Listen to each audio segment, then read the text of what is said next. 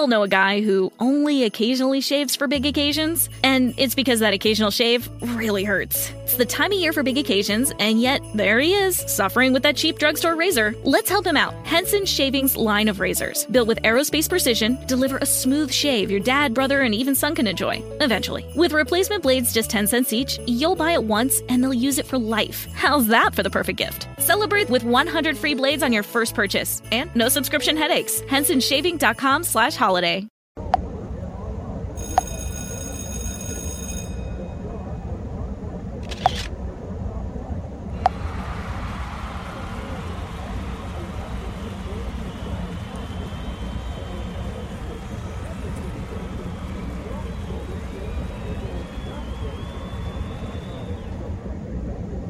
Well, well, well. Thank you, thank you, thank you. Welcome to the show, Body of Christ Real Talk. Thank you, virtual audience. I really appreciate that. Thank you, and welcome to the show, Body of Christ Real Talk. Ready for another episode? Ready for another episode. Now, I'm going to continue First, I'd like to say, uh, before I get started, I'd like to say hello to all my new listeners, the ones that just tuned in to this show. This is called Body of Christ Real Talk. And if you just been tuning in or you're somewhat of a curiosity listener, uh, what I am doing, I'm teaching on the series. The series is called Spiritual Obesity spiritual obesity. You want to know more about it? Go back to my last previous shows and it will break down everything what I mean when I talk about spiritual obesity. Okay. Now, what I want to do right now, so I want to get right into this because it's very important. And this show is going to be pretty short. This third segment, this will be the third segment of uh, part three of spiritual obesity. The first two parts was just dealing with uh, the beginning and the start of denominationalism, and it, and it was and I the first one I was just uh, going down the lane of what started denominationalism, how did denominations start. Many theologians and many historians go back as far as Martin Luther the uh, you would say the father or the forerunner of the Protestant movement. And Martin Luther was a Catholic. He was uh, bred and uh, brought up in the Catholic Church because at that time, uh, back then in the early, you know, hundreds and stuff like that, uh, under Constantine, which the Catholic Church was birthed out of Rome uh, under Constantine, the Catholic Church was the predominant church. I like to call it the first denomination. Why do I call it that? Because it, a, it was totally different than the last teachings of the Apostle Paul.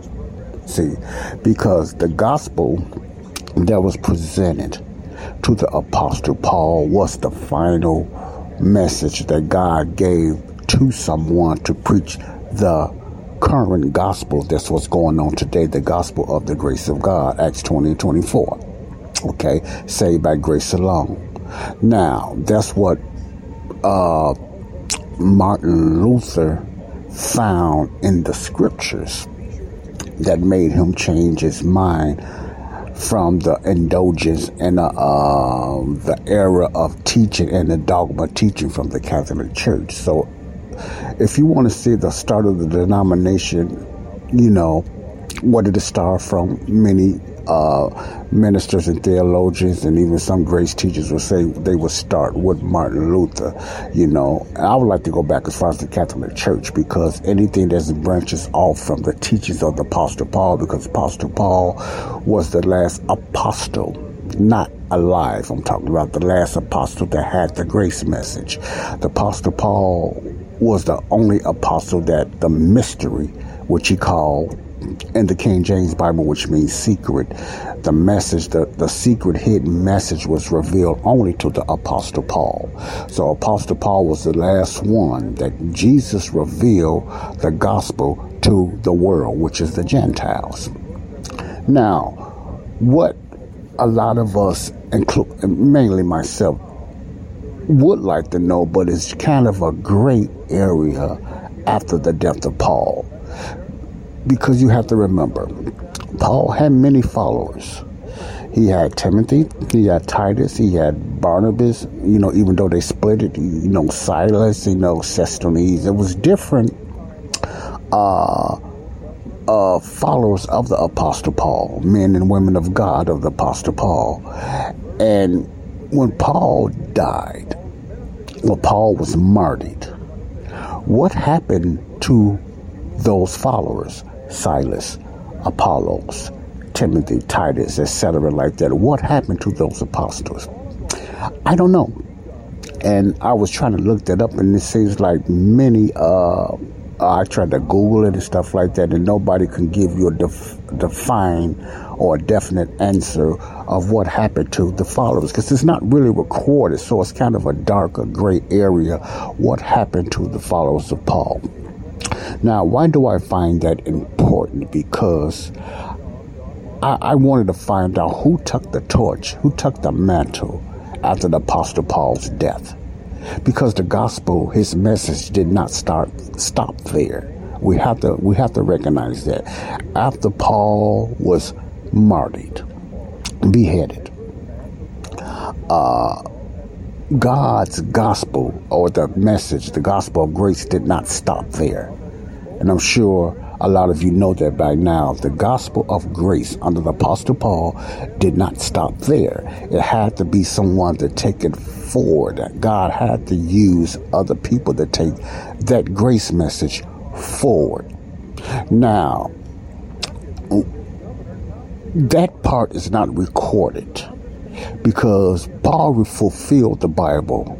Paul finished the Word of God. Okay, many people think it was revelation, but it wasn't revelation. Paul, I think many uh, grace teachers believe that the last few books that was finished in the Bible was was Timothy and stuff like that. You know that that that fulfilled the word of God as a whole. You know that's another confusing thing. That's going to take some more explaining and uh, teaching right there. But Paul fulfilled the word of God before the Bible was written in wording. He fulfilled the word of God you know. So that's why I said Paul was the last one with the final gospel message to the world because the kingdom message under the 12 has been postponed, remember? And it transitioned to the gospel of the grace of God under the apostle Paul, you know. Okay, now where I'm going with this. The reason I'm mentioning this, and you probably even heard not probably uh, never heard anybody else uh, mention this, but this is just something that came to my heart. Who took the mantle, I like to call it, or who did the baton? I'm using allegories now that that was passed on from Paul. Okay.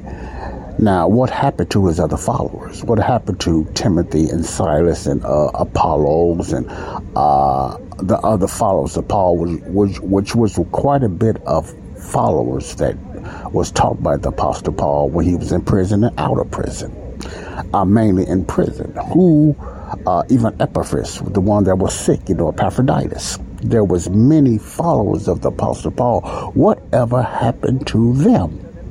I'm going to slowly but surely do a research about that, but I'm not going to add it with this series. It's just out of curiosity and just for for my learning and my uh, my educational history about the followers of Paul. So I'm gonna do that a little later on down the line. But that's something to think about. Whatever happened to the followers of the Apostle Paul? Now there might be there may be many historians back then. Uh, like Josephus and a and a lot of other uh, past writers that might may know something about that or have some type of theory about that, but I don't know anything about that. Maybe you do, I don't, and you know they might he, that might I'm sure it's some type of information out there, and again it might not be. So that's going to always be a gray area with me myself until I find out. Now, why I'm saying this? Because the gospel continued it did not stop after the Apostle Paul. It could not have. God didn't stop there. And it wasn't was it a gap Meaning, was it a quietness? What happened? Who took the message further? Now, further down the line, I heard it was a group of people called the Paulinians, meaning the Paulinians, meaning they they they minister and they believe and they te- they taught the word and they had faith and taught the the message that Paul uh, was teaching in his letters, the thirteen letters, uh, Romans through Philemon. So this group, from what I heard, I don't know too much about it, was called the Paulinians because there's not a lot of history on how far did they take it and everything like that. The reason I'm saying this is how did it get to the point through all those uh, the hundreds, early hundreds after the, you know, maybe 50 something AD and all the way down to 1500s going into Martin Luther. How did it reach him? What, what was the gospel message? When we all know a guy who only occasionally shaves for big occasions, and it's because that occasional shave really hurts. It's the time of year for big occasions, and yet there he is, suffering with that cheap drugstore razor. Let's help him out. Henson Shaving's line of razors, built with aerospace precision, deliver a smooth shave your dad, brother, and even son can enjoy, eventually. With replacement blades just 10 cents each, you'll buy it once and they'll use it for life. How's that for the perfect gift? Celebrate with 100 free blades on your first purchase, and no subscription headaches. HensonShaving.com slash holiday. There's only one road into Key West but you won't believe where it can take you. Travel back in time to a city rich with history. Discover amazing artists and musicians. Taste seafood fresh off the boat. Or just kick back and soak up the island vibe. For more about Key West, visit FLAKeys.com. Key West, close to perfect, far from normal. When did it start getting tainted and twisted. When did the Catholic was it with the uh, the Roman Catholic Church? When did Paul's message start getting twisted? See, that's that's something I'm thinking about.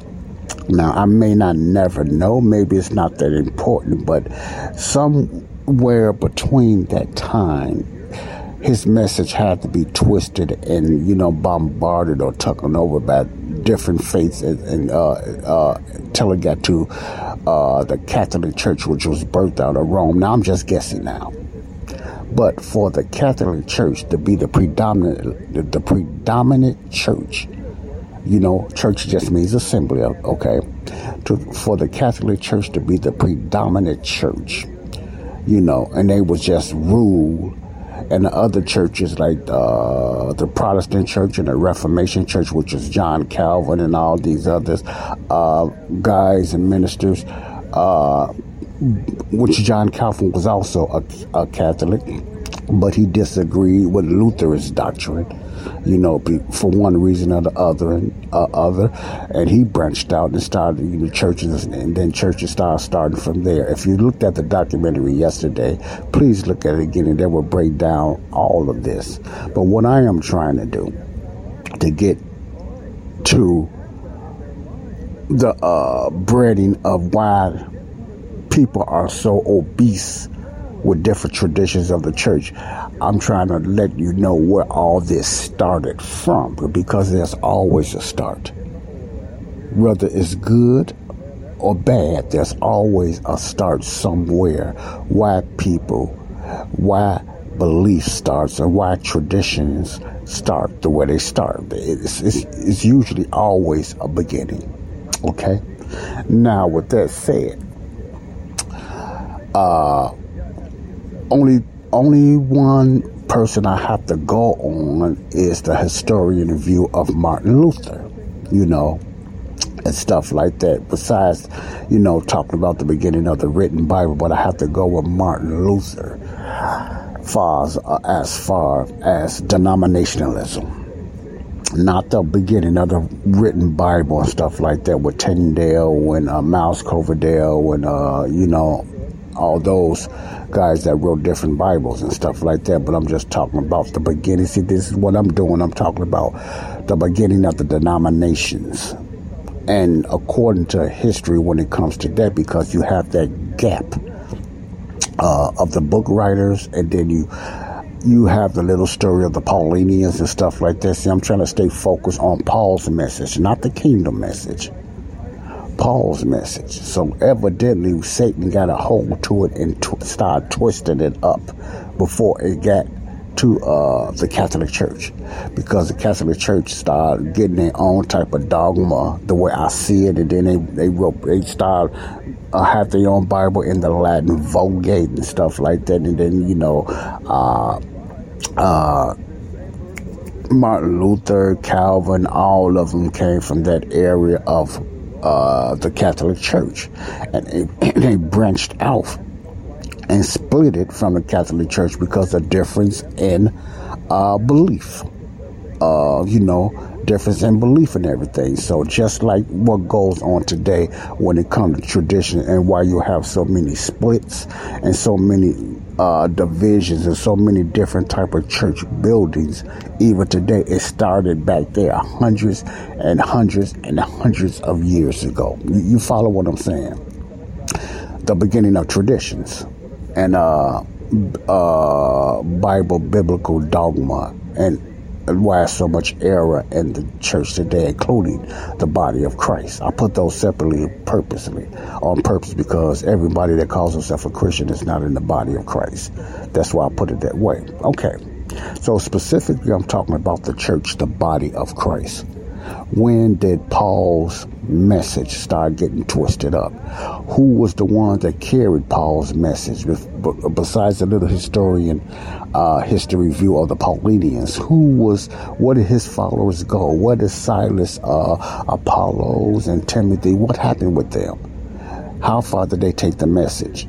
That's the dark area that I don't know nothing about, and it doesn't seem like too many people do. I know someone has some type of information, but again, it may not be. I don't know, you know.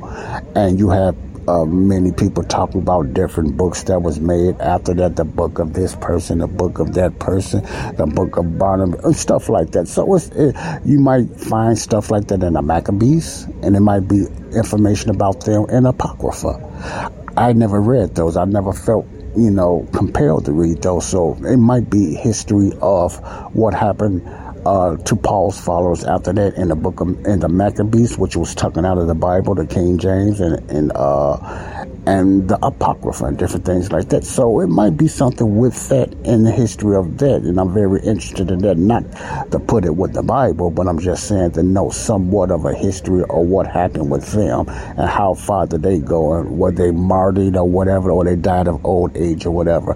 The reason being because I'm trying to hook all that up together. What, how far Paul's message went after he passed away, and where was the start when it started getting twisted up. Okay. All right. Okay, so I'm going to just let that part go and I'm going to just keep it starting off with Martin Luther in uh, what around 1500s or 1557 like that when the churches the first denomination started splitting up you know not uh, according to historians the Lutheran church was the first denominational church when you, if you want to call it denominational church, it was the first. They split from the Catholic Church for differences in theology. Uh, well, uh, uh, Martin Luther discovered, you know, Paul's message, really. It was Paul's message about saved by grace because that's the only one preached that message. It wasn't Peter's message or another, any other apostles or even Jesus' um, message he preached with the four gospels. It was Paul's message, the final gospel that's for the gospel today. It was Paul's message he, when he when he found that that made him think differently about the doctrine of the Catholic Church. Okay. So, the first uh, denominational church was the Lutheran church. Then it started spreading out. Then Calvin, who was also in the Catholic church, he split the Catholic church too, but he disagreed with the teachings and uh, the liturgy of Martin Luther's theology for uh, different things like that. Then it started spreading out to John Wesley and different people like that. Then it's just to start going and going and going and stuff like that. So the denominations start spreading everywhere because of different beliefs. Okay. And also, uh, in the first two series, you should have learned that uh, I kept it focused on the main line that I like to call a Protestant church. You know, that's really well known besides the Catholic Church because the Catholic Church is not a Protestant church. I'm talking about the, uh, the Lutheran, the Methodist, not so much in that order, the Episcopalian, the Seventh Day Adventist, the uh, Presbyterian. Uh, then you have the uh, the Baptist that was uh, was birthed out of the Anabaptist. Then you have the uh, the Pentecostals. Then you have the Charismatics. See, it's an order because the the the oldest first denomination in Lutheran Church going all the way to the Pentecostal and Charismatic Church, where I, uh, uh, the known churches, because you have many different churches, but in church buildings, the known churches. I, the youngest uh, denomination of churches, you know, starting after them was somewhat the, uh, they call them cessational churches or the sign and wonders and the gifts churches, which is the Pentecostal churches. Then you have the charismatic. The charismatic was kind of a birth from the Pentecostal, more independent churches and stuff like that. So you, if you can if you could follow where I'm going, a lot of denominations just start spreading from that because you look at the Baptist church, there's all kind of different type of Baptists. You know that. It's too many to be trying to think about to go to go through. You got different types of Pentecostal churches. You know, like the Church of God in Christ, the Holiness Church. You got the uh, different type, the Holiness Church. You, you got you got uh, uh, maybe you can say the Assemblies of God or whatever like that, which is considered somewhat Pentecostal. That don't mean they just believe the same things, follow signs and wonders, and mainly speaking in tongues, but they always birthed from that, you know, type of Pentecostal flavor that brought off the Smith Wigglesworth and, uh, you know, the uh, different people like that and stuff like that. So, you know, when you look back at history, when you look back at history, or the history of Christianity, you can see how the church, the body of Christ, was so divided and split. See, because of the era and traditional belief and how far it got away all know a guy who only occasionally shaves for big occasions, and it's because that occasional shave really hurts. It's the time of year for big occasions, and yet there he is, suffering with that cheap drugstore razor. Let's help him out. Henson Shaving's line of razors, built with aerospace precision, deliver a smooth shave your dad, brother, and even son can enjoy, eventually. With replacement blades just 10 cents each, you'll buy it once and they'll use it for life. How's that for the perfect gift? Celebrate with 100 free blades on your first purchase, and no subscription headaches. HensonShaving.com slash holiday. There's only one road into Key West, but you won't believe where it can take you. Travel back in time to a city rich with history. Discover amazing artists and musicians. Taste seafood fresh off the boat. Or just kick back and soak up the island vibe. For more about Key West, visit flakeys.com. Key West, close to perfect, far from normal from sound doctrine which was taught by the Apostle Paul, by Jesus Christ in his heavenly ministry. See? And also you you will notice the split of the church. You mean remember when I talked about even before Paul's gospel message, uh, the kingdom message under the Messianic Kingdom program, the Jews program, there was always one church. There was no different denominations. There was one church. Then when it uh, after Acts nine, when it transitioned over to Paul's ministry, they was tight knit too. They had to walk in that faith. There had to be uh, a tight knit faith. See, it was mostly one. In one, this church, Paul rebuked uh, of the the the, uh, the carnal Corinthian church for talking about they want this they want one group follow Cephas or Kepha, which is Peter. This group follow Paul. This group follow Apollos. See, those were splits. Paul was against splits. He was against divisions or what we call today denominations. He was against that, and he tried to get them focused on the one person, which is Jesus Christ. There, we're all one. Paul, Apollos, Peter mean nothing. Everything is about Christ. That's that's the point he was trying to get to this young, carnal, not gonna say young, but this carnal, worldly Corinthian church.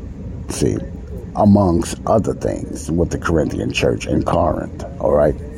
So, by that little breakdown right there, that ought to tell you, God just wants one church. The one church is the body of Christ. The focus is the body of Christ, not the name Christian, but the body of Christ. Now, I'm not saying I'm not against that name, but I'm just saying it's been used through history for many years, thousands of years. It's been used and misused. You know, the focus that we need to be uh, focused on is the name, the body of Christ, or the new creature. We are the heavenly church, not the earthly church. We are the heavenly church. Our destination and our future today for the saved today is the heavenly places, not heaven on earth, and not the earthly uh, uh, dwelling, which is going to be the kingdom program, the millennium kingdom in Israel. See, mostly our blessings is future and they are spiritual, not physical. And once we get to understand these things, a lot of other things will come to light in our walk with Christ, okay? So, all right.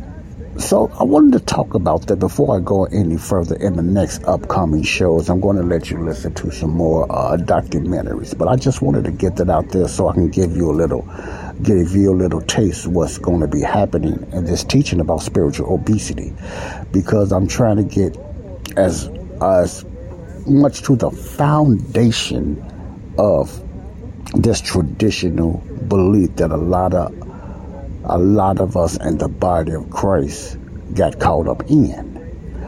Uh, the traditional belief that the, we was uh, spiritually bred and brought up in in our denominational churches. Okay, I'm going to also talk about my upbringing. You know, because I can talk about my upbringing when it comes to traditions, uh, traditional upbringing in the church the church I was brought, brought up in was birthed out of the Pentecostal church, which is uh, the Church of God in Christ. Now, let me let me let me try to uh, get some something through here. When I mention denominational church, I'm not talking about the name of your church. I'm not talking about the name of your church. There's different names of churches. The the Holy Mary Church, the Church of Saint Bernard, or you might call uh, the Assemblies of Walking Neighbor. Now I'm just making up stuff, but you might be called the uh, the the First Corinthians Church, or you might be called this type of church. I'm not talking about uh, someone a name of your church. There's thousands and thousands and many names of churches. Some of them are the same that's not a denomination I'm talking about. I'm talking about the denomination is uh, what I mean by denomination. Where was that church birthed from? See, you can be, let me speak for myself. The Pentecostal church, the Pentecostal church, churches was birthed out of the Pentecostal movement. And then they gave their church buildings a name. But they was birthed or they was governed out of the Pentecostal movement. You understand what I'm saying? Now, let's let me speak for the church out. The church, uh, traditional church, I was raised spiritually in, and I physically went there, was the Church of God in Christ, birthed out of the Pentecostal church. You see the difference. The Church of God in Christ. You have different holiness churches birthed out of the Pentecostal church, even somewhat the oneness church, the universal Pentecostal, the oneness, some apostolics. There's a lot of churches that's birthed out of the Pentecostal movement. So they, but they had different names, but they was birthed out of the Pentecostal movement. The church that I was went to that was birthed out of the Pentecostal movement was called the Church of God in Christ. See, Church of God in Christ, which was started you know, by someone then, uh, the Pentecostal movement, okay? Uh, But the name of our church, which my grandpapa, we called him granddad, grandpapa, the name of our church was the first church, the first rock of ages, Church of God in Christ. First Rock of Ages. Now, Rock of Ages is just a name, or you could say a pet name of a church. But the denomination church name where we, the church is from is the Church of God in Christ. So you have many Church of God in Christ as churches with different names. But they are Church of God in Christ. But they all birthed out of the Pentecostal church. You understand what I'm saying now? So that's that's what I mean by that. But denominational wise, that's what I mean. It's the same with the Baptist. It's the same with different uh, like what Robert Williams called them Catholic light, the Episcopalian, the Lutheran. You have splits or you have Lutheran churches, but they have a, a, a, certain name of their church. But if you're looking at what they uh, they was birthed or you know spiritually birthed from, you'll know it's the Lutheran church or the Methodist church or the Baptist church or the Pentecostal church, which birthed the Church of God in Christ, which birthed the Holiness Church, which birthed the Assemblies of God Church, the the, uh, the Oneness Church, the University Pentecostal. So it's it's just you okay, it goes hand in hand with that. It's confusing. It's very, very confusing. So you think about that. Do you think God ordained that type of confusing or Satan? See, all those, all that I just said is man made. Led by Satan, of course, is man made. Okay? There's so much confusion when it comes to denominations. See, because there are so many. I made a statement when I was looking at this show, and I don't know how old the show was, and I think this teacher uh, is uh, a minister is from the Church of Christ, and uh, he, he, I guess he researched it. He said it was over thirty-eight thousand different denominations, but if you Google that yourself, you're going to find different numbers. Not only that, but it's going to be different numbers because worldwide it's hard to even figure out how many denominations is it. Because you got to count the different Baptist churches, the different Pentecostal churches, the different Lutheran churches, whatever like that. You have to count all of them. You see how confusing it could be because every Pentecostal church don't agree, every Baptist church don't agree. That's why they split. See, that's why they split up. Every this church don't agree. Every that church don't agree. That's why they split up. See, there's a difference of doctrine. Now, what is the problem? If by me saying that there, what do you think the problem is? Think about it. What do you think the problem is? Why so many splits? There's a problem with what?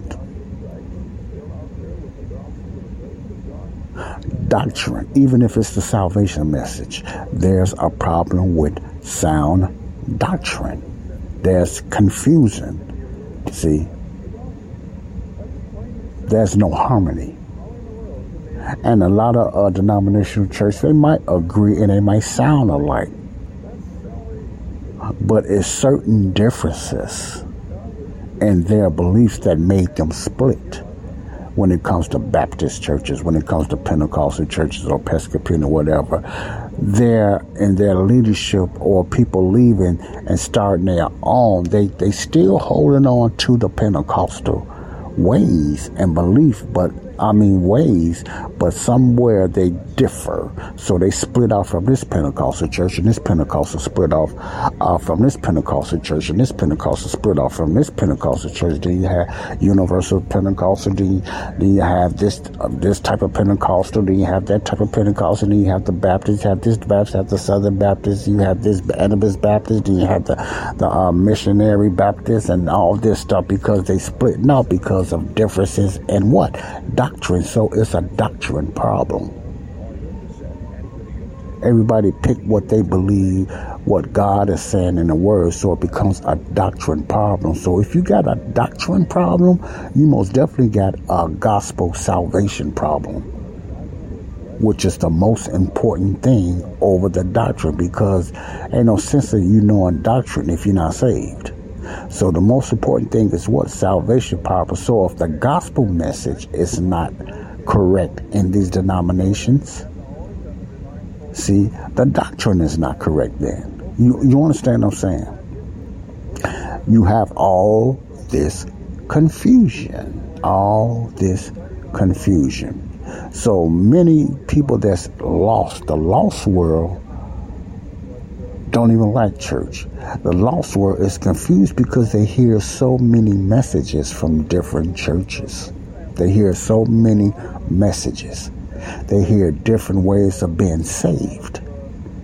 They hear different things of what I must do, what is right, what you could do, what you must not do. Most of most of it is conditional things, things you must do to get right with God, especially when it comes to sins and forgiveness, which I'm gonna talk to talk about Lord's Word later on down the line. Forgiveness. Who is forgiven? The saved or the unsaved? Who is forgiven? The saved or the unsaved? Okay, I'm gonna talk about that later. The ones that listen to my show already know, but you have newbies here, and I want you to think about that.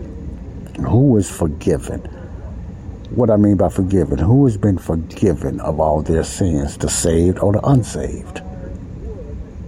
What must you do to be forgiven? Is it something you and I had to do or must do to be forgiven and stay forgiven?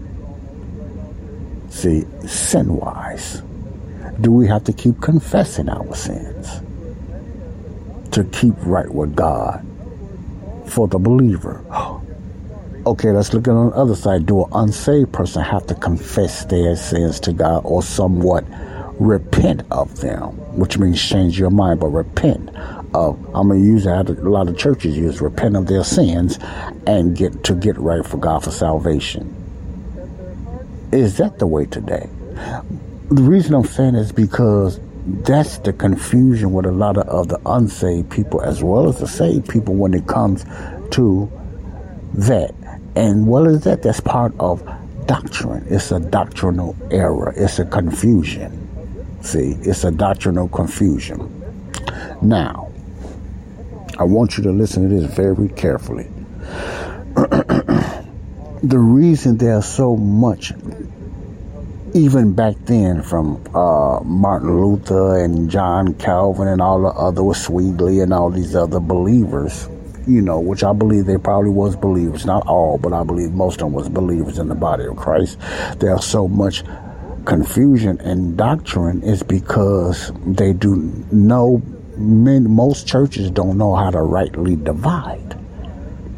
They don't know how to rightly divide. Okay.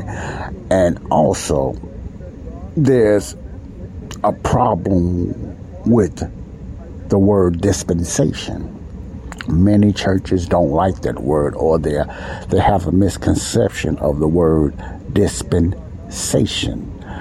I try not to use it as much because dispensation just means a certain administration or a certain program that God is using certain people at, at a particular time or have them to do a particular duty. He does that all through the Bible. Paul in the King James Version is the only one to use that term, literally, dispensation in the King James Bible. Four times Paul uses dispensation. No other uh, uh, apostle uses that. Jesus never even used that that term in his earthly ministry. The only one used that term dispensation in the King James Bible. The reason I'm saying King James because dispensation is not used in, in other English translations. It might other translations uh, might use administration, it might use stewardship, it might use management, which are very correct uh, terms to use. But just remember the word dispensation is only used, uh, I believe, in the King James Bible. That's why many people that read other translations have a ref, they refute that because they don't see it in their in their translation because their translation is another translation and it doesn't use that term dispensation. It might use another term like administration and stewardship, you know, in their translation Bible, whatever translation you read. All right, and also, I think the word dispensation and the grace movement, just like Christian has been abused, the word dispensation and uh, the grace movement has been abused and misused. And that you have some some people might say I'm a dispensationalist. I don't like that because that sounds like a denomination. It's just like saying you are a person saying I'm a Calvinist you know, oh, I'm a Baptist, or I'm a this, I'm going to that, blah, blah, blah, blah, blah. I don't like, I don't want nobody to call me a dis, because I'm not a dispensationalist. I might use a dispensational format, but I'm not a dispensationalist because the more you, you use it loosely and in error, it, it also sounds like an occult or sounds like a sect. Sect, S-E-C-T, not S-E-X, S-E-C-T, sect. It sounds like a sect, and then therefore you can abuse it so much it sounds just like a denomination, something we try to stay away from. It sounds just like a denomination. So you have to be careful how you use the word dispensation. I'm gonna talk about that later on down the line, uh, down the line as well. Why that term is abused but I think it's the best format of understanding God's word more than any other format over Calvinism or any Arminianism and all that. That's my opinion. I think the word comes alive more when you rightly divide and understand the different time that Paul used, I mean, God used the, uh, the different movements and saints in the Bible okay, dispensationally, okay. If you use it the correct way, you have a better understanding, but it's, it sometimes get used and abused too much. And it's out of term. It's been used out of term quite a bit. You know, that it became some type of a sect or an occult to some people, you know. All right. I'm to stop right there, but I'm just, I wanted to give a little backtrack of the first two shows that I done about spiritual obesity because what is going to come, a, lot of things that I'm saying probably confusing to a lot of uh, the listeners now. But when I get through doing this series, uh, when I get through doing this series, you should have some type of idea about what I mean by using an allegory, spiritual obesity. Why is the church spiritually overweight and in bad health? Because I use the allegory of the uh, the high protein, low carbohydrate diet, the physical diet. That protein, which is a lot of meats and uh, poultry and uh, fishes and stuff like that. Uh, we have been told that meat was bad for us. Protein was bad for us. So we have to eat very little protein. Now I'm talking about the physical diet now. No fats and very little protein, and we must uh, add more carbohydrates. You know, uh, the vegetables and grains and different things like that. Then they start adding other bad carbohydrates as well. Then they start talking about fruits and stuff. All that is carbohydrates. And then I, I, I got into all about that, the keto or whatever like that. And I'll talk about the physical diet. And then I try to just line it up allegorically with the spiritual diet. See, now, the attack it was on protein and meat and the physical diet. The attack in the church diet, the spiritual diet today, is the teachings of Paul, his grace message saved by faith alone. Unconditional grace. That's the attack. See, you see how the saying this almost is because the majority of the churches, churches as in buildings, denominational churches, they teach kingdom message. I'm not saying they don't teach Paul's letters and messages. I'm saying the majority of the churches teach the kingdom message or add it with know a guy who only occasionally shaves for big occasions, and it's because that occasional shave really hurts. It's the time of year for big occasions, and yet there he is, suffering with that cheap drugstore razor. Let's help him out. Henson Shaving's line of razors, built with aerospace precision, deliver a smooth shave your dad, brother, and even son can enjoy, eventually. With replacement blades just 10 cents each, you'll buy it once and they'll use it for life. How's that for the perfect gift? Celebrate with 100 free blades on your first purchase and no subscription headaches. HensonShaving.com slash holiday. We made USAA insurance for veterans like James. When he found out how much USAA was helping members save, he said, It's time to switch. We'll help you find the right coverage at the right price. USAA. What you're made of, we're made for. Restrictions apply. Man made traditions. I can't forget that added with man made traditions. See? so they believe that faith you could be saved by faith alone. They believe that because they can ignore that. And they know that you're going to only get that type of teaching out of Paul's letters. They believe that to an extent. See, now let me say they believe it to an extent. They believe it's in the Bible and they believe Paul says it. But why do I say to an extent? They don't believe it enough to believe it that it's the only way for salvation today. How do you know that, Joe? It's proved today because when you talk to somebody about salvation, how to be saved, some will say just believe alone, believe by faith alone, believe what happened on the cross, the death, burial, resurrection. You have some that will say that, but usually it's a but. B-U-T, a but after of it. Why? Because they have their conditional mindset. There's something that you and I have to do they just can't swallow it that you just believe in by faith alone, like Martin Luther believed then, and nobody couldn't accept that.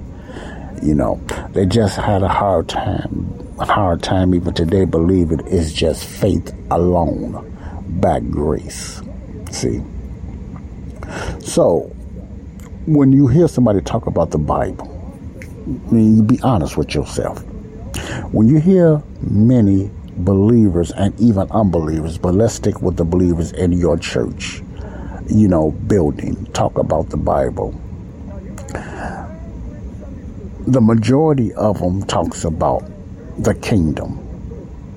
They talks about, you know, uh, repenting of your sins. They talk about, you know, baptism in water. They talk about different things like that. They talk about the Apostles' Creed which is the twelve apostles. Not Paul, not uh, not Paul is not part of that uh, apostles. The apostles' creed was the twelve.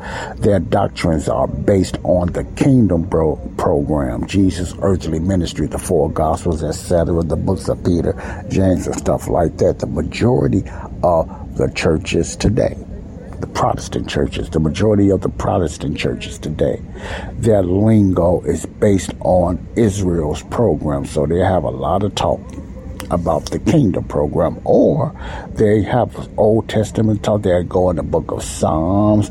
They might go, uh, you know, the uh, different books of the Old Testament. They start quoting a lot of the old prophet scriptures and prophets and stuff like that. They will hang around that Old Testament law.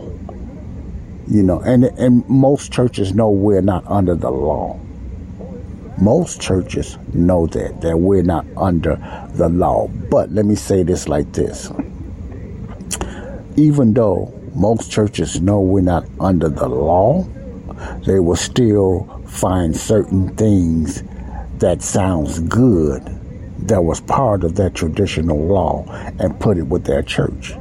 So therefore, they put themselves right back under the law, even though they know they're not under the law. They still like certain, uh, certain conditions and certain things that's only under the law, and they will apply to themselves in their church because they think it's they think they're. Uh, replacement Israel, and they think it's for the so-called what they call the New Testament church. Uh, and they put it and they have it in their church that has certain things that they do in their church and i'm to talk about that later. I'm to name a few. Baptized in water paying tithes etc those two things are hot in the church. Not as much baptism in water now but paying tithes. Most churches still pay tithes, the majority of the churches. But they think that it's a New Testament thing to do, and they don't look at it as it's only been uh, under the law. See, tithing and all that baptism was under the law. Israel, it's a Jewish law. And the majority of the churches, by them thinking they are replacement Israel, use those traditions in their church.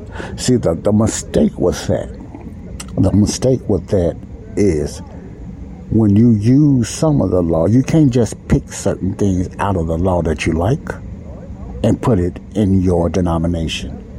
It, it does not work like that. It didn't work like that for Israel, and it ain't going to work for nothing like that for any type of Gentile, which wasn't for them anyway.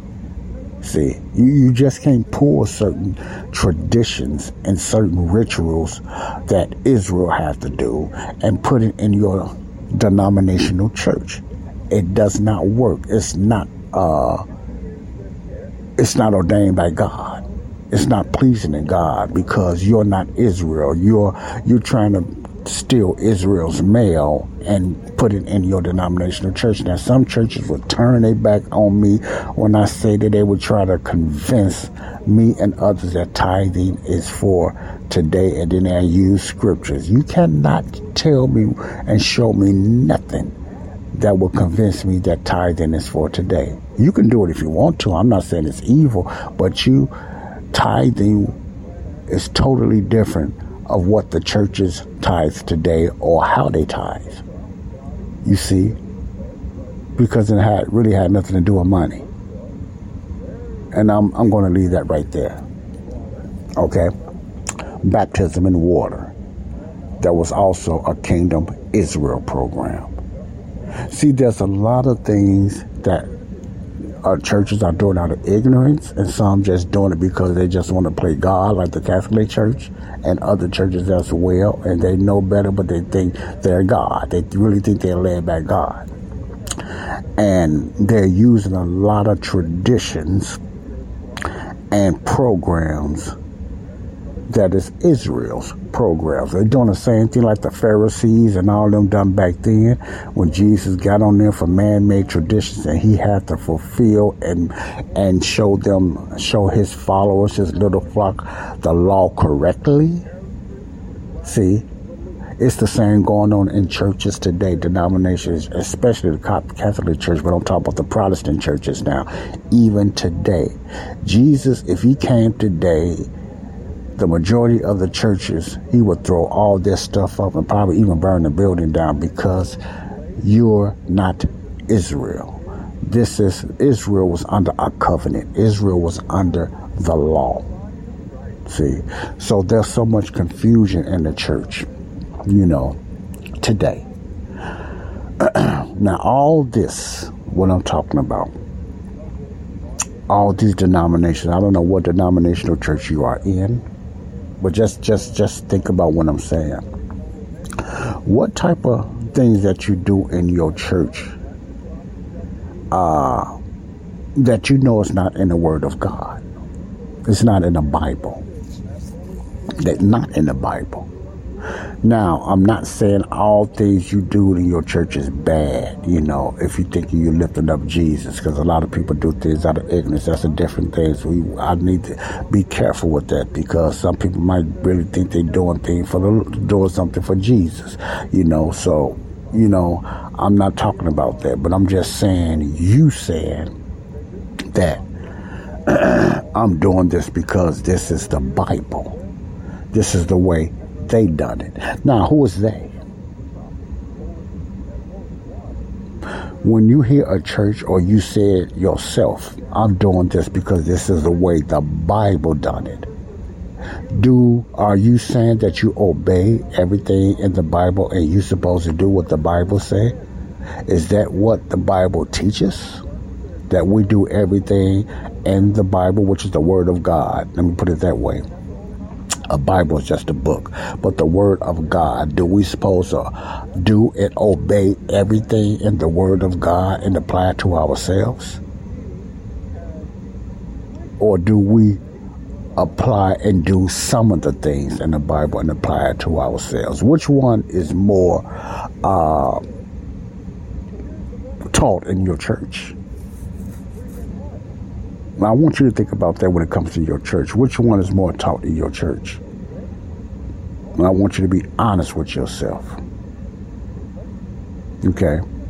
Now, in a Pentecostal church, in a Pentecostal church, you know it's a spirit realm out there. And I'm not talking about the Holy Spirit. It's a spirit realm out there that can manifest itself to seem like it's the Holy Spirit. You already know that, especially in the especially in the Pentecostal church, that can manifest and seems like it's the Holy Spirit. Okay, you still have those type of spirits out there. Now let's let me give an example. In the days of Moses, when Moses went up to the Pharaoh and he threw that rod down, and the rod turned into a serpent, a snake. What did Jannes and Jambres, the sorcerers of the Pharaoh, do afterwards? You know, they threw, also threw their rods down, and their rods turned it into serpents. See, but what happened? Moses' rod swallowed up their rods. In other words, his serpents swallowed up their serpents. There's many examples in the Bible of sorcery and witchcraft. See, and duplications, even in the last days and the ages to come. Satan, and Bible talks about Satan comes as an angel of light. Even in the last days, the beast, the Antichrist, gonna mandate many people to worship him as Jesus, as the Messiah. See, there are going to be a lot of duplications. There's many false Christs out there even today. So that's what I mean. It's a spirit realm out there. You see manifestations in denominational churches and also in occults. You see very wicked manifestations. See, the difference is when it comes to the occult and witchcraft, they know it's wicked. They, that's what they want to conjure up. But the church building think it's the Holy Spirit. So the occult churches, the witchcraft churches are not getting fooled because they know who they conjure up. They know they conjure up the spirits, uh, not Satan himself, but the spirits and the demonic demons. They know what they conjure up. They know what's the manifestations in their church. But when it comes to the church buildings, you know, and denominational churches, that same spirit, listen to this closely, manifests itself in a church building but many believers uh, say it's the Holy Spirit. You see, they say it's the Holy Spirit moving in this church. Now, I don't doubt there's certain things happening in the church. They say some people say they see healings, they see miraculous things happening, and they see those things manifesting themselves. But is it God? Is it the Holy Spirit? And God allowed those things to happen. See? Because you refuse to believe him, he lets you believe illusions even today. And he's going to do that in the future as well. See? So you can get deep, you can get so deep in feelings and emotions and the, the spirit moving that you can conjure up those type of spirit. Satan is the master of manipulation. He's a master cloner. So, especially when it comes to the charismatic and the Pentecostal church, you see a lot of things going on. People running around, they shaking, they jerking and stuff like that and everything like that. And, you know, shake, they laughing out of character and different things like that.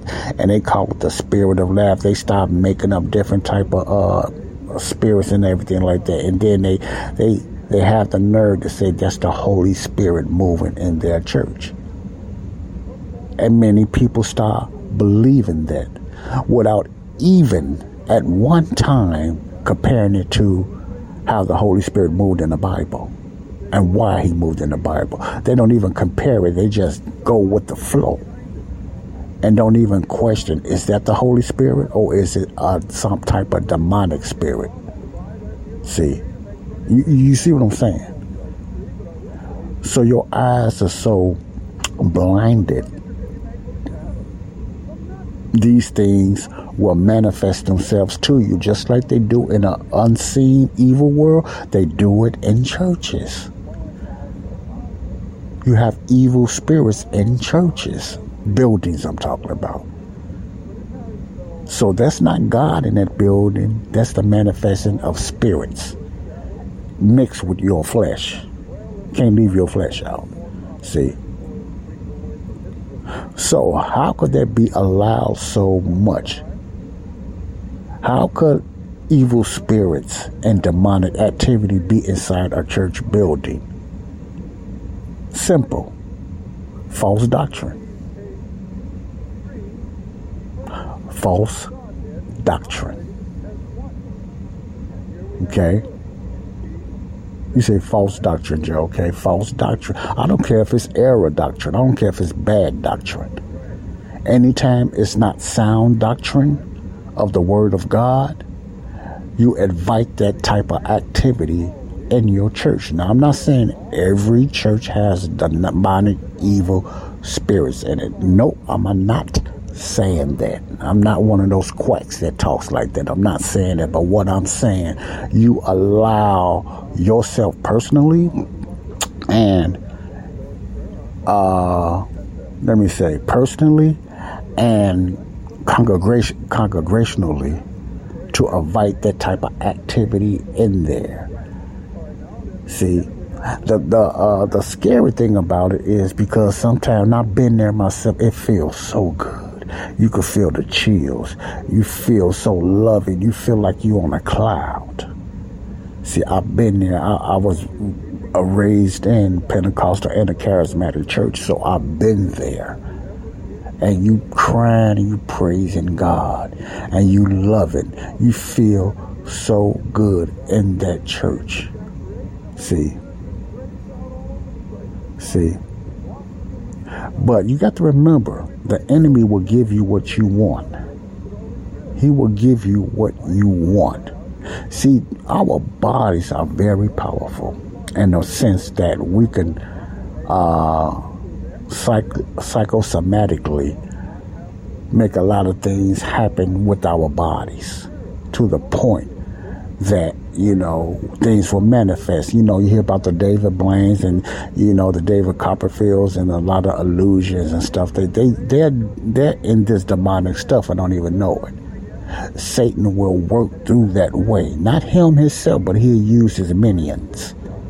You understand what I'm saying? So in the church, when you are teaching false doctrine, you allow that spirit in. That's why you have so many different type of churches now, just coming out of nowhere. Okay, where I'm going with this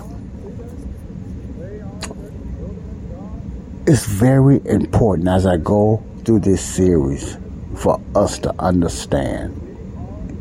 It's very important for you to understand, the ones that still in denominational church. It's okay. It's always come to the point that it's mandatory. It's a must for you to line up what's being taught in that pulpit compared to the Word of God. What's also important is what translation of the Bible that you are, are you using.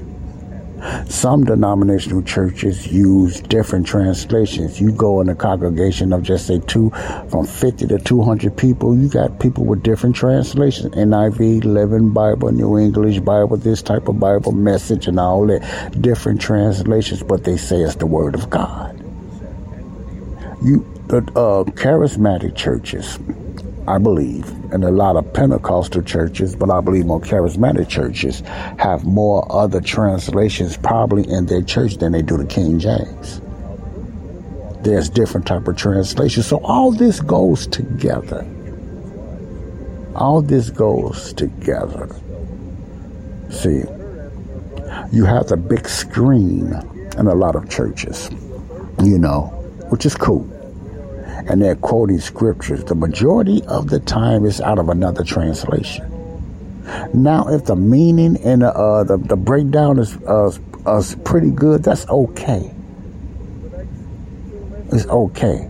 But my point is, what translation are you using? Because there's certain things in the King James Bible that you can't define in another translation. And it was meant that way, and I think it's supernatural. I think God used it that way.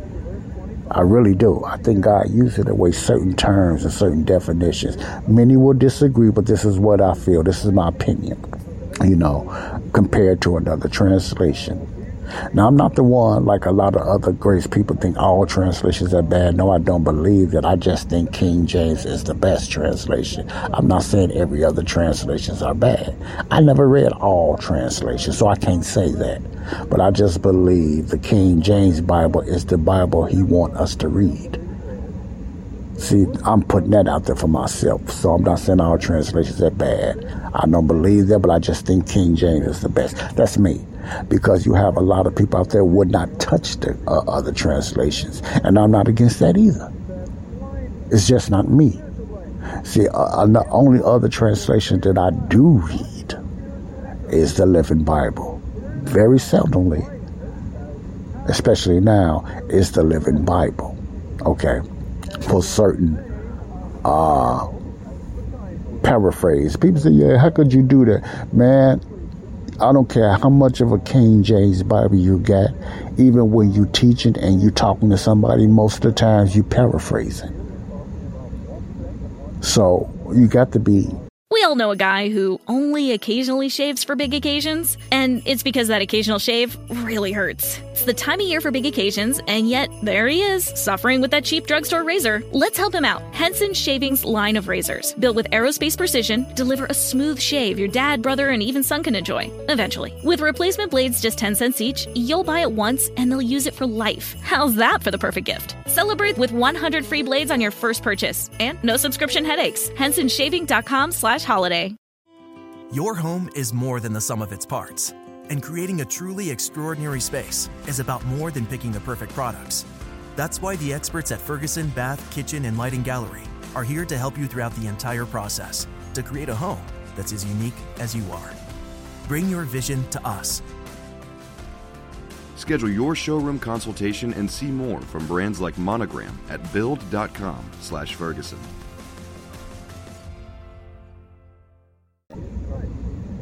less dogmatic sometimes because a lot of us, when we minister and when we talk or we're trying to explain, we're paraphrasing or we're losing using allegories and metaphors and stuff like that. A lot of times we're paraphrasing because we're trying to get our understanding of what the King James is saying because we don't sit up there and lie say you know everything that it's saying because we don't. It's a different old English language that we all are still trying to learn, even some of the best.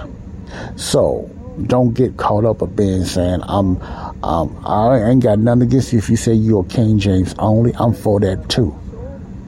But I'm not against reading another translation if listen closely what I'm saying. And a lot of grace teachers will disagree with me. That's okay. I'm still growing, okay? I have not for now I'm I'm 90 something percent King James.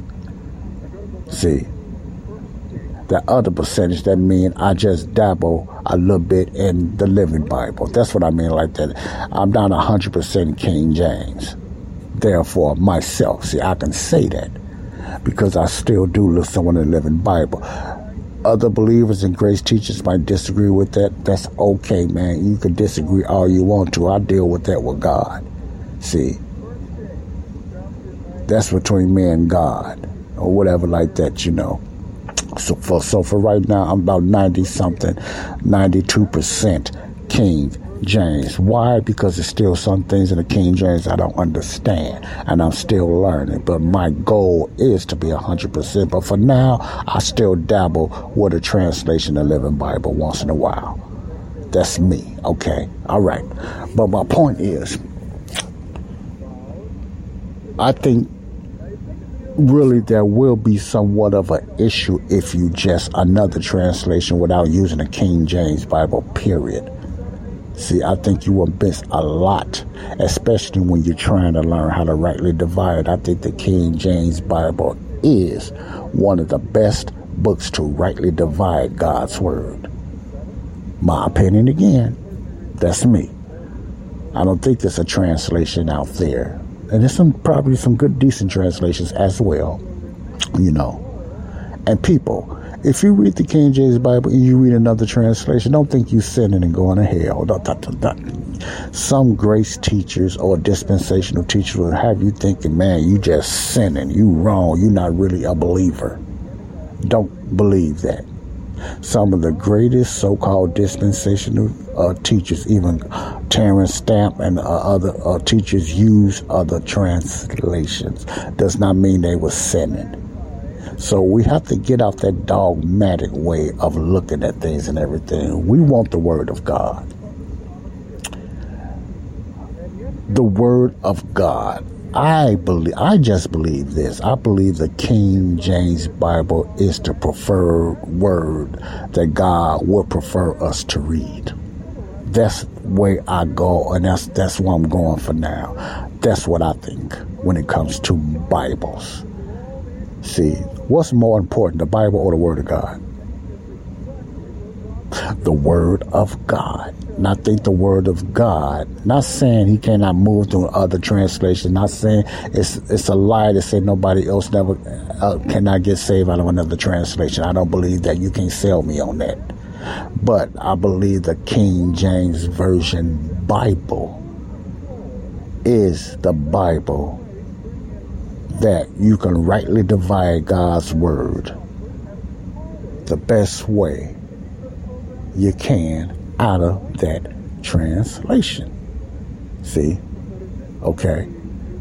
I believe you will really understand sound doctrine, especially from the teachings of the Apostle Paul, out of the King James Bible. When you learn the definitions, when you learn how the, you know, the, uh, the understanding King James, you learn the wording See? But it takes time. Okay? All right. I'm gonna stop that right there. So, because there's so much. Because I know a lot of people that listen to me, they have other translations. I don't want you to feel like you're doing something wrong, or it depends on your translation. Because some of the translations just plain out evil. I'm just be. I don't deal with no NIV. I'm just put you. If you're NIV reader, I don't deal with the NIV and there's other translations, especially these new ones, I would not touch. So the majority of the translations I, I don't I don't touch. You know, you know I just told you where I go on my translation, which is the New Living Bible. And I'm very careful with that. I don't use that as my study Bible or as for doctrine. I don't use the Living Bible, just the King James. See, and I think you're missing a lot if you don't have the King James in your library of other translations. You don't have to get rid of the other translations if you don't want, but at least give the King James Version Bible a chance. And I believe the Holy Spirit, this is my opinion, moves better through the King James. Bah, man, I really get attacked on that one. That's another opinion of mine. I'm going to stick to that. I'm going to stand on that. But I'm not saying God cannot use and move to another translation. See, God is not going to move to no translation that doesn't add up with His word anyway. And the only one knows that is God. See, not man. God knows that. He's not going to move to any translation anyway. Just like he's not going to move and manifest in any church inside the body of Christ, that is. If you're not in teaching sound doctrine. Okay?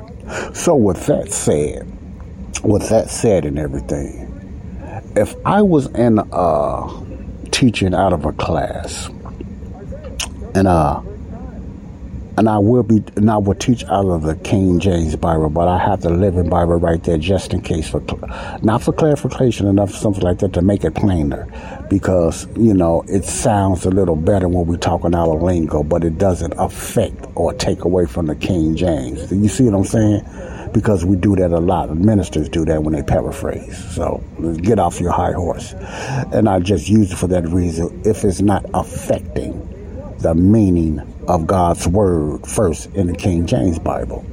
So if I'm teaching someone, I would teach them out of the King James Bible, but I would read certain plainly out of the Living Bible as they grow. Because you have to give people time, men and women of God, to grow. They might have a hard time understanding the King James Bible, like I did. So you have to start somewhere, long as it's not watering down the deity of Christ or watering down the doctrine of the Apostle Paul or the doctrine of the Bible, period. And to that point, you help them to try to understand the King James Bible. Don't just say they need to just read it, or someone might just want to say, "I just want to learn the King James." You let them, you let them ask you where they want to go what is it you understand. But if you start them off in another translation, it's hard to get them on the King James. So I believe when you teaching someone, start them off on the King James. That way, that will be the first translation they un, they, they they learn from the King James. And then if they don't understand certain things, you can use a paraphrase and just you know, long as it ain't, you know, watering down God's word of what it is saying and everything like that. But I believe when you're teaching somebody today that just got saved, this is the way I would do it. I would start them off in the King James Bible when it comes to Bible study. See, I might read a story out of the Living Bible and I'll let you know what's going on from there. But when it comes to studying the Bible and you want to learn how the Bible, you're going to learn through the King James Bible. That's the Bible I will prefer. And I will help you if you don't have one to get a King James Bible. See, you will learn from that and then paraphrase and use, you know, uh, the English of today of what, you know, because I know it was a lot of changes then, what's going on in that King James Bible, you know. So, all right. So I hope you guys got something out of that so you can know where I stand when it comes to the King James Bible. I'm not dogmatic King James. I'm not just say King James only because then I'll be lying because I use another translation. You might use the King James other translation as well. And if you don't use the King James, you know, or you one of those type just say I don't believe the King James is worthy for the day or whatever like that, you are missing a lot of what God's word is really saying because that's the Bible God used in those days in the King James Bible. After the Geneva Bible, it's the most uh, read Bible today is the King James Bible, and I believe God used uh, that translation for the believers today. See, so I believe you will miss a lot, you know, not to the point that you can't get saved and you can't help nobody, you know, because I don't I don't have that much information on that. But the little information I do have, I believe, without giving the King James Bible a chance, you're missing a lot of how to rightly divide. Because I believe the King James Bible is the best Bible to learn how to rightly divide. Okay? All right. Now, with that said, I'm going to leave you with that. Uh, like I said, I want to keep. I'm gonna try to keep them these, these teachers at least 45 minutes or maybe to an hour if I can. But it's so much I want to talk about. Those few things I just talked about now is just the tip of the iceberg. This is the third installment on spiritual obesity, and you're going to understand why I'm going all about this long way of breaking down how how come many churches what is the, one of the main issues why many churches are spiritually overweight because there's so much of dogma, false doctrine, and traditions. Now, some of the traditions are from the Word of God. Some of the some of the traditions are true, but they're not for today. I'm not talking about the man made traditions, which is a big problem. I'm talking about a lot of things that the church do teach. It's true. But is it for the church today? Remember, it was three churches in the Bible, which is our assemblies. Uh, three churches the church of the wilderness, the kingdom church, the messianic church, and the body of Christ church. That's the confusion, especially when it comes to the kingdom church and the church of the body of Christ. The 12 apostles, Jesus' earthly ministry, and Paul, the apostle, and Jesus' heavenly ministry. Jesus has two programs. That's the main confusion in the church today when it comes to the body of Christ and churchism. But I'm talking about the body of Christ, the church itself. It was confused then in Paul's day, it's confused today. Maybe even more because there's more people. You understand what I'm saying?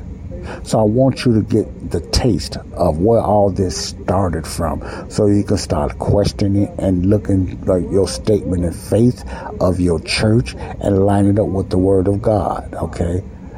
Don't wait till the series is over. Start doing that now. Pray.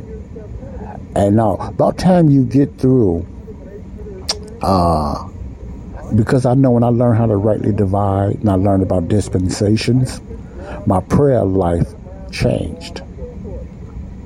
And it bothered me at first because I, I, I was I, I, was doing less praying, not so much less praying, but less longer. My prayers was cut short. Now you might say, "Wow, Joe, maybe the doctrine is wrong." No, it has nothing to do with the doctrine. Listen to this closely with me. It has nothing. It had nothing to do with the doctrine.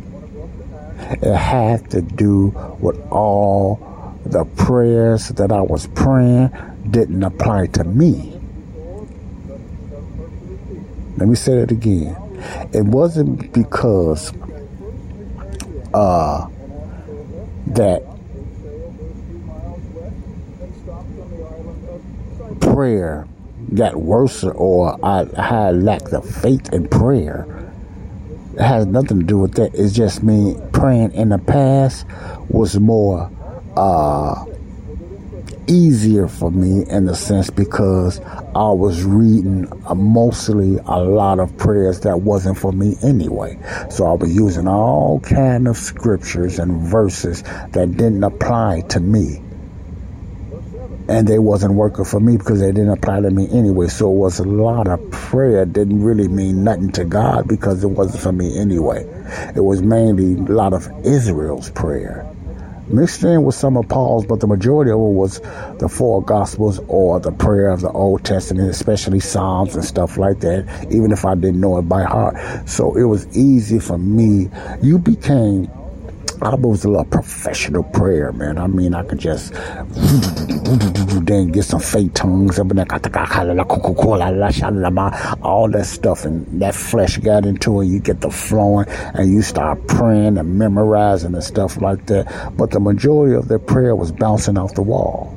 It wasn't reaching heaven because it wasn't for me. So when I learned how to really pray and pray for the things that pertain to me, under the teachings of Paul's teaching, my prayers became less. And I have to learn how to pray again the correct way without all the useless prayer that wasn't for me. Now, the prayer itself is good, but it was for the ones in that time. You can't pray Jabez's prayer and expect God to move in your life because there was a reason for that prayer. You can't pray Mary's prayer. See, you can't pray the apostles, the, the disciples' prayer. Now, that's not the Lord's prayer.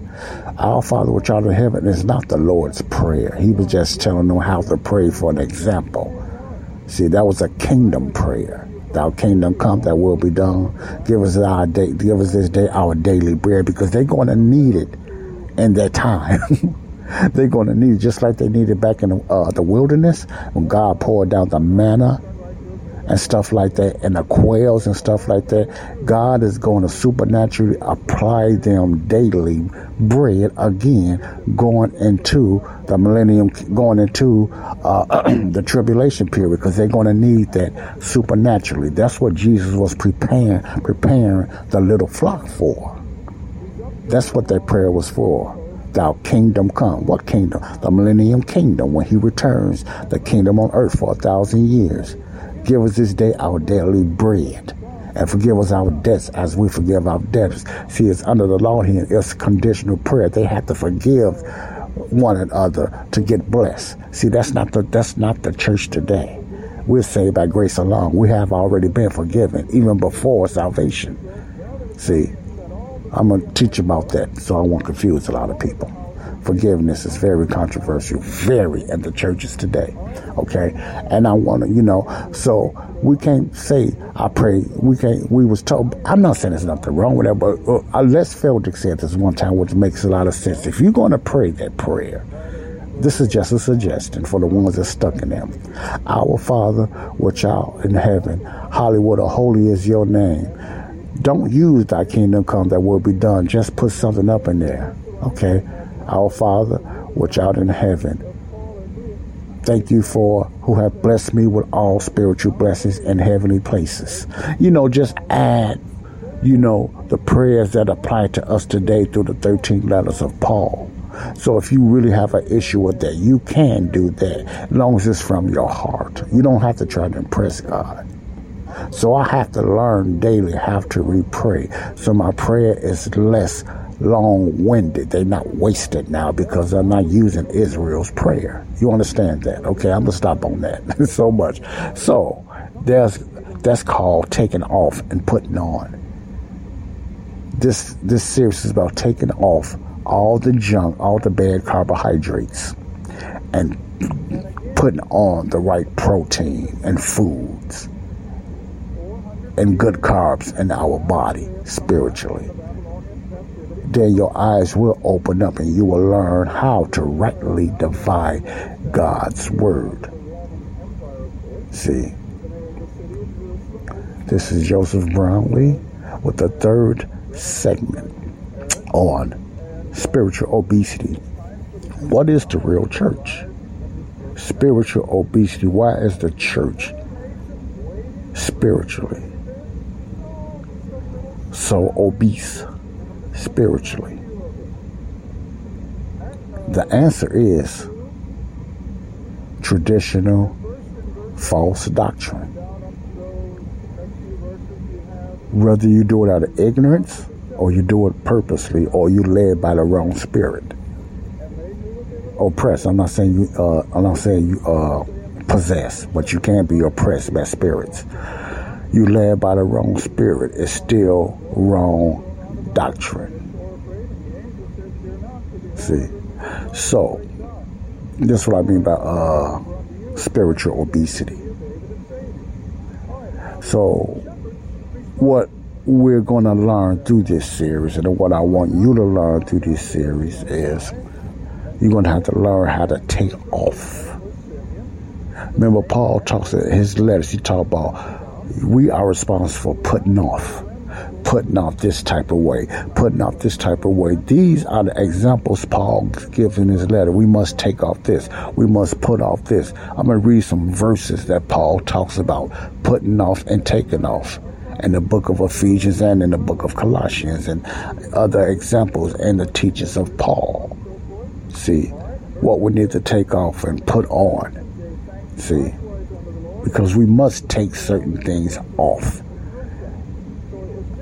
A lot of other fleshly things and a lot of traditional ways that we have been taught in order for us to hear the Holy Spirit guide us through His Word. Not audible, but through His Word. Okay? God bless you all. Love you all. Until next time, this is Body of Christ Real Talk. Love you all. Talk to you then. Bye bye. Peace out. We all know a guy who only occasionally shaves for big occasions, and it's because that occasional shave really hurts. It's the time of year for big occasions, and yet there he is, suffering with that cheap drugstore razor. Let's help him out. Henson Shaving's line of razors, built with aerospace precision, deliver a smooth shave your dad, brother, and even son can enjoy, eventually. With replacement blades just 10 cents each, you'll buy it once and they'll use it for life. How's that for the perfect gift? Celebrate with 100 free blades on your first purchase and no subscription headaches. HensonShaving.com slash holiday.